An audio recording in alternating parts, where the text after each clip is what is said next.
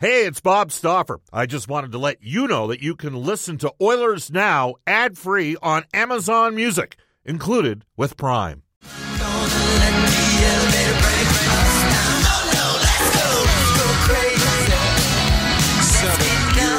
Ago today, the biggest 5'2" dude of all time, the genius that was Prince, passed away. This is Oilers Now. Bob Stauffer joining you live from crypto.com Arena. The Edmonton Oilers netminders have just hopped on the ice as we speak. Game 3 tonight, best of 7 opening round playoff series. The Edmonton Oilers and the Los Angeles Kings. The Kings are skating over at the Toyota Sports Performance Center. The Oilers getting the main rink here at Crypto.com Arena. We got Game 3 coming tonight on the Oilers Radio Network. Jack Michaels and myself, Rob Brown, Reed Wilkins, Cam Moon, Brendan Escott, all part of the Oilers Radio Network. This is Oilers Now, and we have an extended version. We're going to go 3 hours today. Special shout-out to our longtime engineer here in Los Angeles and in Anaheim, Michael Noto, for pulling in some extra hours today to help set up the show. Brendan's back at the 6:30 Chat Studios. He and Cam Noon handled things yesterday as Jack and me hopped on the bird and flied down to SoCal. Oilers Now is brought to you by World of Spas. Aching after a long day, World of Spas offers tubs designed with your relief in mind. Rest, recover, and relax with World of Spas, Alberta's #1 swim spa dealer. Visit worldofspas.com. On today's show, discussion point. We'll have some audio a little bit later on. The Oilers obviously hitting the ice right now. Yesterday was a travel day. There was no availability. So we'll have some audio for you probably at about 2 o'clock today, possibly 1:30. But Brendan and myself will have some thoughts on the Oilers. I think we're going to see a different LA Kings squad tonight, not in terms of what they're going to dress, but how they're going to play. I'd be stunned if they would be as passive as they've been in the opening 2 games and in the opening period, because the Oilers have dominated. And if not for Joonas Korpisalo putting up a .921 save percentage, I would suggest this would be a 2-0 series lead for the Oilers. Edmonton had a chance in both games to put LA away. They didn't, because Korpisalo played great. Kings winning game 1 in overtime, rallying from a 2-0 and 3-1 third period deficit to force overtime. Getting a 50-50 OT power play granted their way that they converted on a play involving Vincent Desharnais. They win game 1 4-3. The Oilers up 2-0 again. Some great saves again from Korpisalo. Oilers couldn't get that 3-goal separation, and the Kings ended up tying the game before the end of the second, before Klim Kostin becoming a part of the Oilers' lore in a hurry. Very popular player in the Edmonton market. Sniped one home early in the third. The Oilers got an Evander Kane empty netter to tie this series 1-1. So Brendan and myself will have some thoughts coming up. We'll also discuss a couple of other playoff series that are taking place. We will give you the game day lineup report for McGuire Financial in this half hour. We'll also get to our top story for Legacy Heating and Cooling and NHL Today for Drew Shamhorn and the staff over at Elite Promotional Marketing.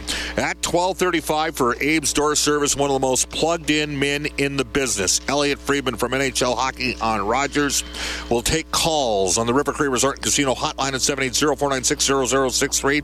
The River Cree is bringing the heat this summer with Alberta's newest and biggest outdoor music festival. On July 8th, it's all country with the likes of Billy Currington, Gary Allen, Mackenzie Porter, and more. Get your tickets now at the rivercreeresort.com. And you can text us on the Ashley Fine Floors text line as well, 780-496-0063. Get the new floors you've always wanted with Ashley Fine Floors, 143rd Street, 111th Avenue, or head to ashleyfinefloors.com for more information. So we got Elliot at 12:35. We got calls and texts at 1:05, courtesy of GCL Diesel, former Edmonton Oilers player, Sportsnet color analyst Louis DeBrusque, who is working this series with Hunter Ryan Singh. Louis will join us at 1:35. Then at 2 o'clock today, we'll hear from the Oilers head coach Jay Woodcroft and some others. At 2:35, Sportsnet spec Mark Spector will make an appearance. His appearance brought to you by GenStar. Find your peaceful oasis tucked away in northeast Edmonton with Kristalina Nera, a GenStar community. So Spec will join us at 2:35. Lots of opportunity for you to text in and join us again on the Ashley Fine Floors text line. We're available on Twitter for the show. The show Twitter account is @OilersNow. My personal Twitter handle is Bob_Stauffer. And at this time, we welcome into the studio back back at the studio in 6:30 Ched in Edmonton. Brendan Escott at Brendan with two E's. Escott with two T's. Brendan, I joined you at 12:20, you and Cam Moon yesterday.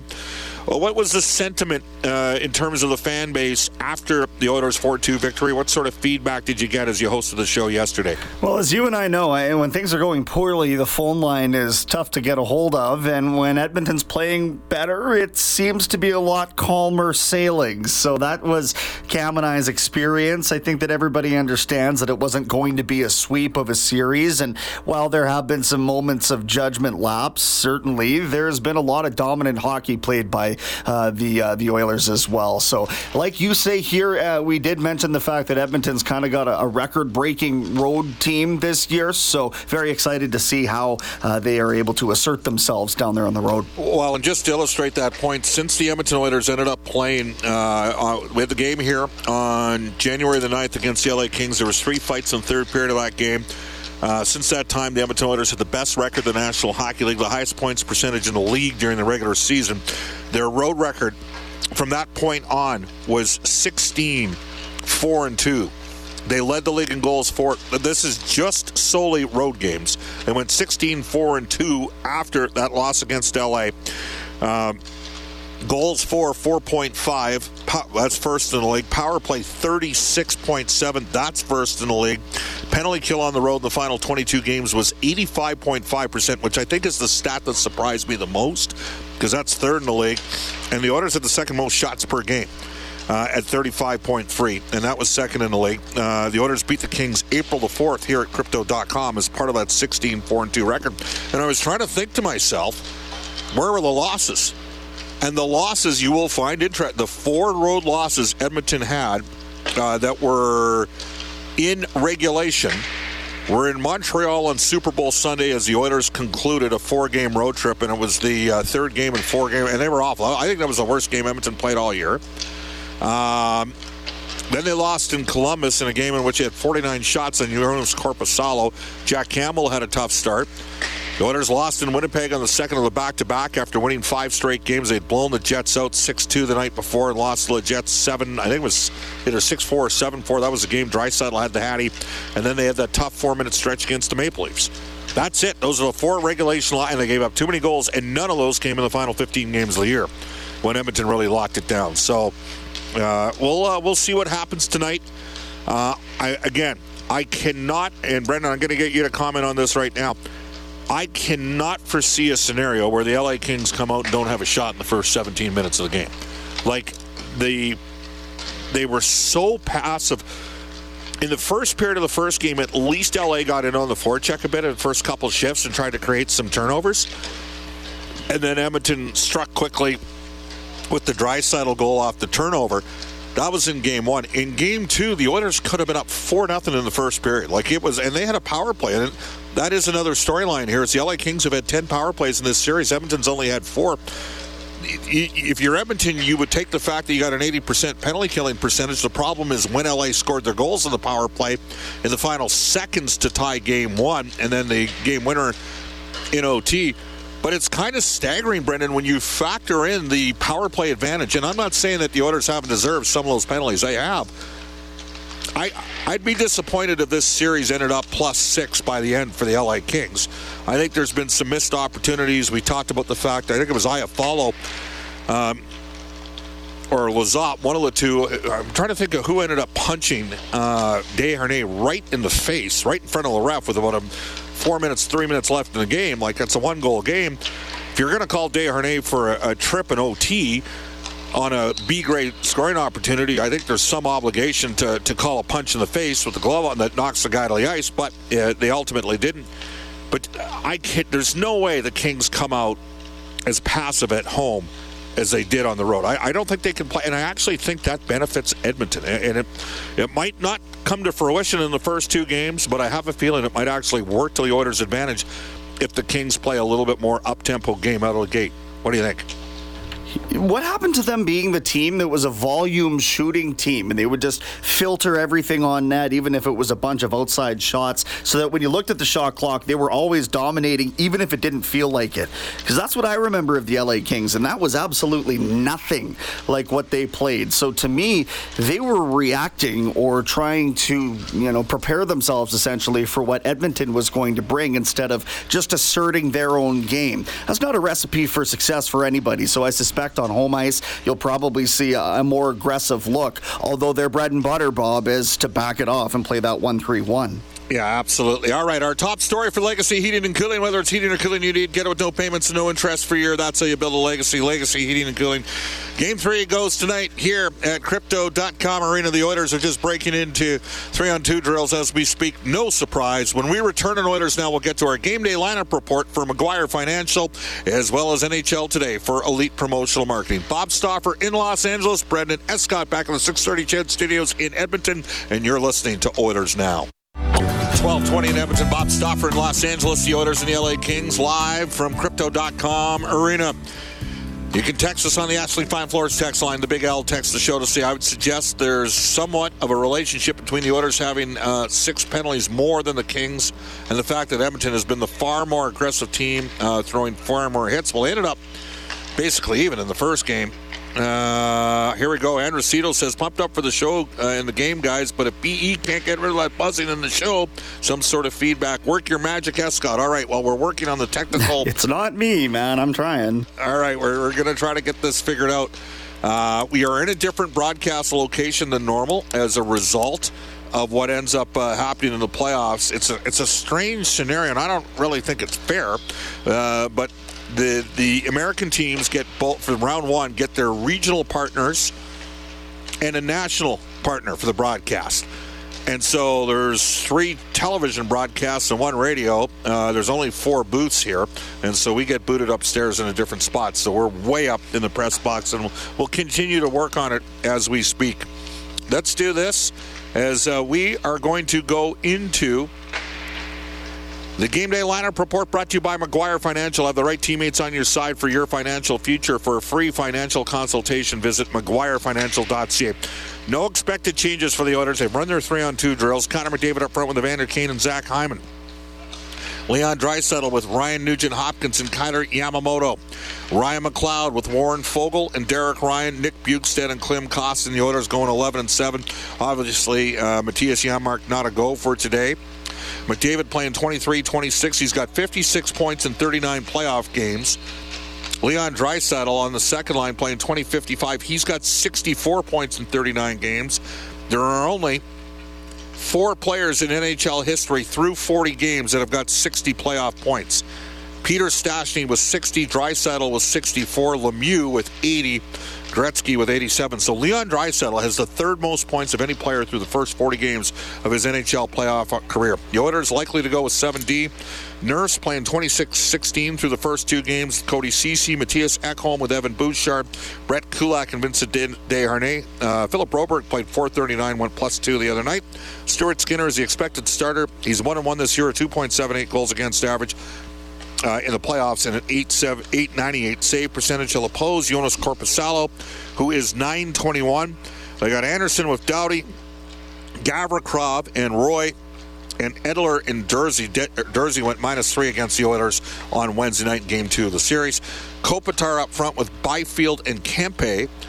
Deneau, Moore, and Arvidsson. It was Lizotte with Iafallo and Velarde, and Kupari with Grundstrom, along with Arthur Kaliev, who played for Steve Staios and the Hamilton Bulldogs. So that's a look. The Oilers, by the way, in the regular season were #1 in the league in goals for, #1 in the power play. The Kings were 4th in the league in the power play, 4th in shots against at 27.9 per game, but the Oilers are averaging 39 shots per game through the first 2 games of the series.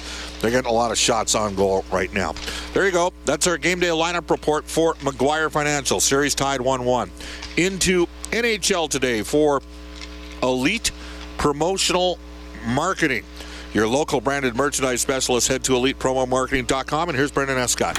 All right, let's get that buzz down. 8 p.m. puck drop tonight in Game 3 between Edmonton and Los Angeles. Live from crypto.com Arena, we got the face-off show at 6. Elsewhere, Carolina can go up 3-0 on the Islanders with a win. Boston and Florida looking for some separation, knotted at a game apiece, as are Dallas and Minnesota. That series swings to the Twin Cities tonight. And we'll mention as well Boston's Linus Ullmark, a game-time decision tonight in goal.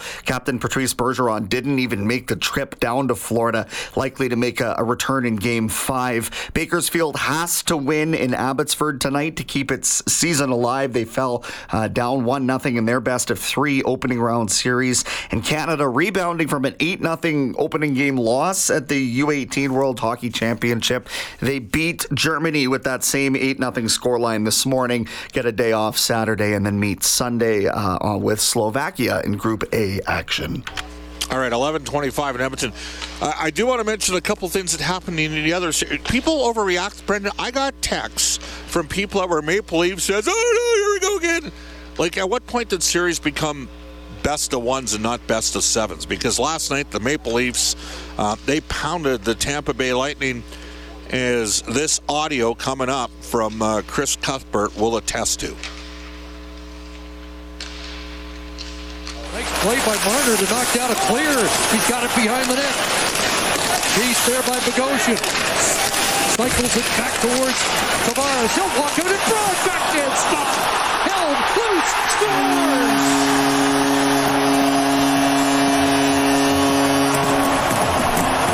At the end of the 5-on-3, so it's a 5-on-4 power play goal, and it's 7-2. Maple Leafs pounding Tampa Bay last night, and we talked about this on our preview show on Monday about the Tampa Bay Lightning. Every time they get down by 2 or 3 goals, all hell breaks loose at the end of their games, and that's exactly what happened again. It's part of their modus operandi. They run around. They are an old-school team out of the 1980s. Like, that is how teams played when they're down by 3 or 4 goals back in the mid-80s through the mid-1990s, is you like to stir the proverbial pot, and that's what Tampa did. That series is tied 1-1. I still think the Maple Leafs ultimately are going to win that series. And I mean, I had people reaching out after the first period last night telling me that Seattle was going to beat the Colorado Avalanche. Did you see the second and third period in that game? Colorado got to a warp speed off the rush that frankly has me nervous. I mean, the Oilers got enough to handle here as they take on the LA Kings. That's a given. But Colorado's real good, and they're real fast, and there is no question about that. So we'll have to keep an eye on that as well. It is 12:27 in Edmonton. We'll head off to a global news weather traffic update with Randy Kilburn. And when we come back for Abe's Door Service, Elliot Friedman, we're live at Crypto.com Arena in Los Angeles.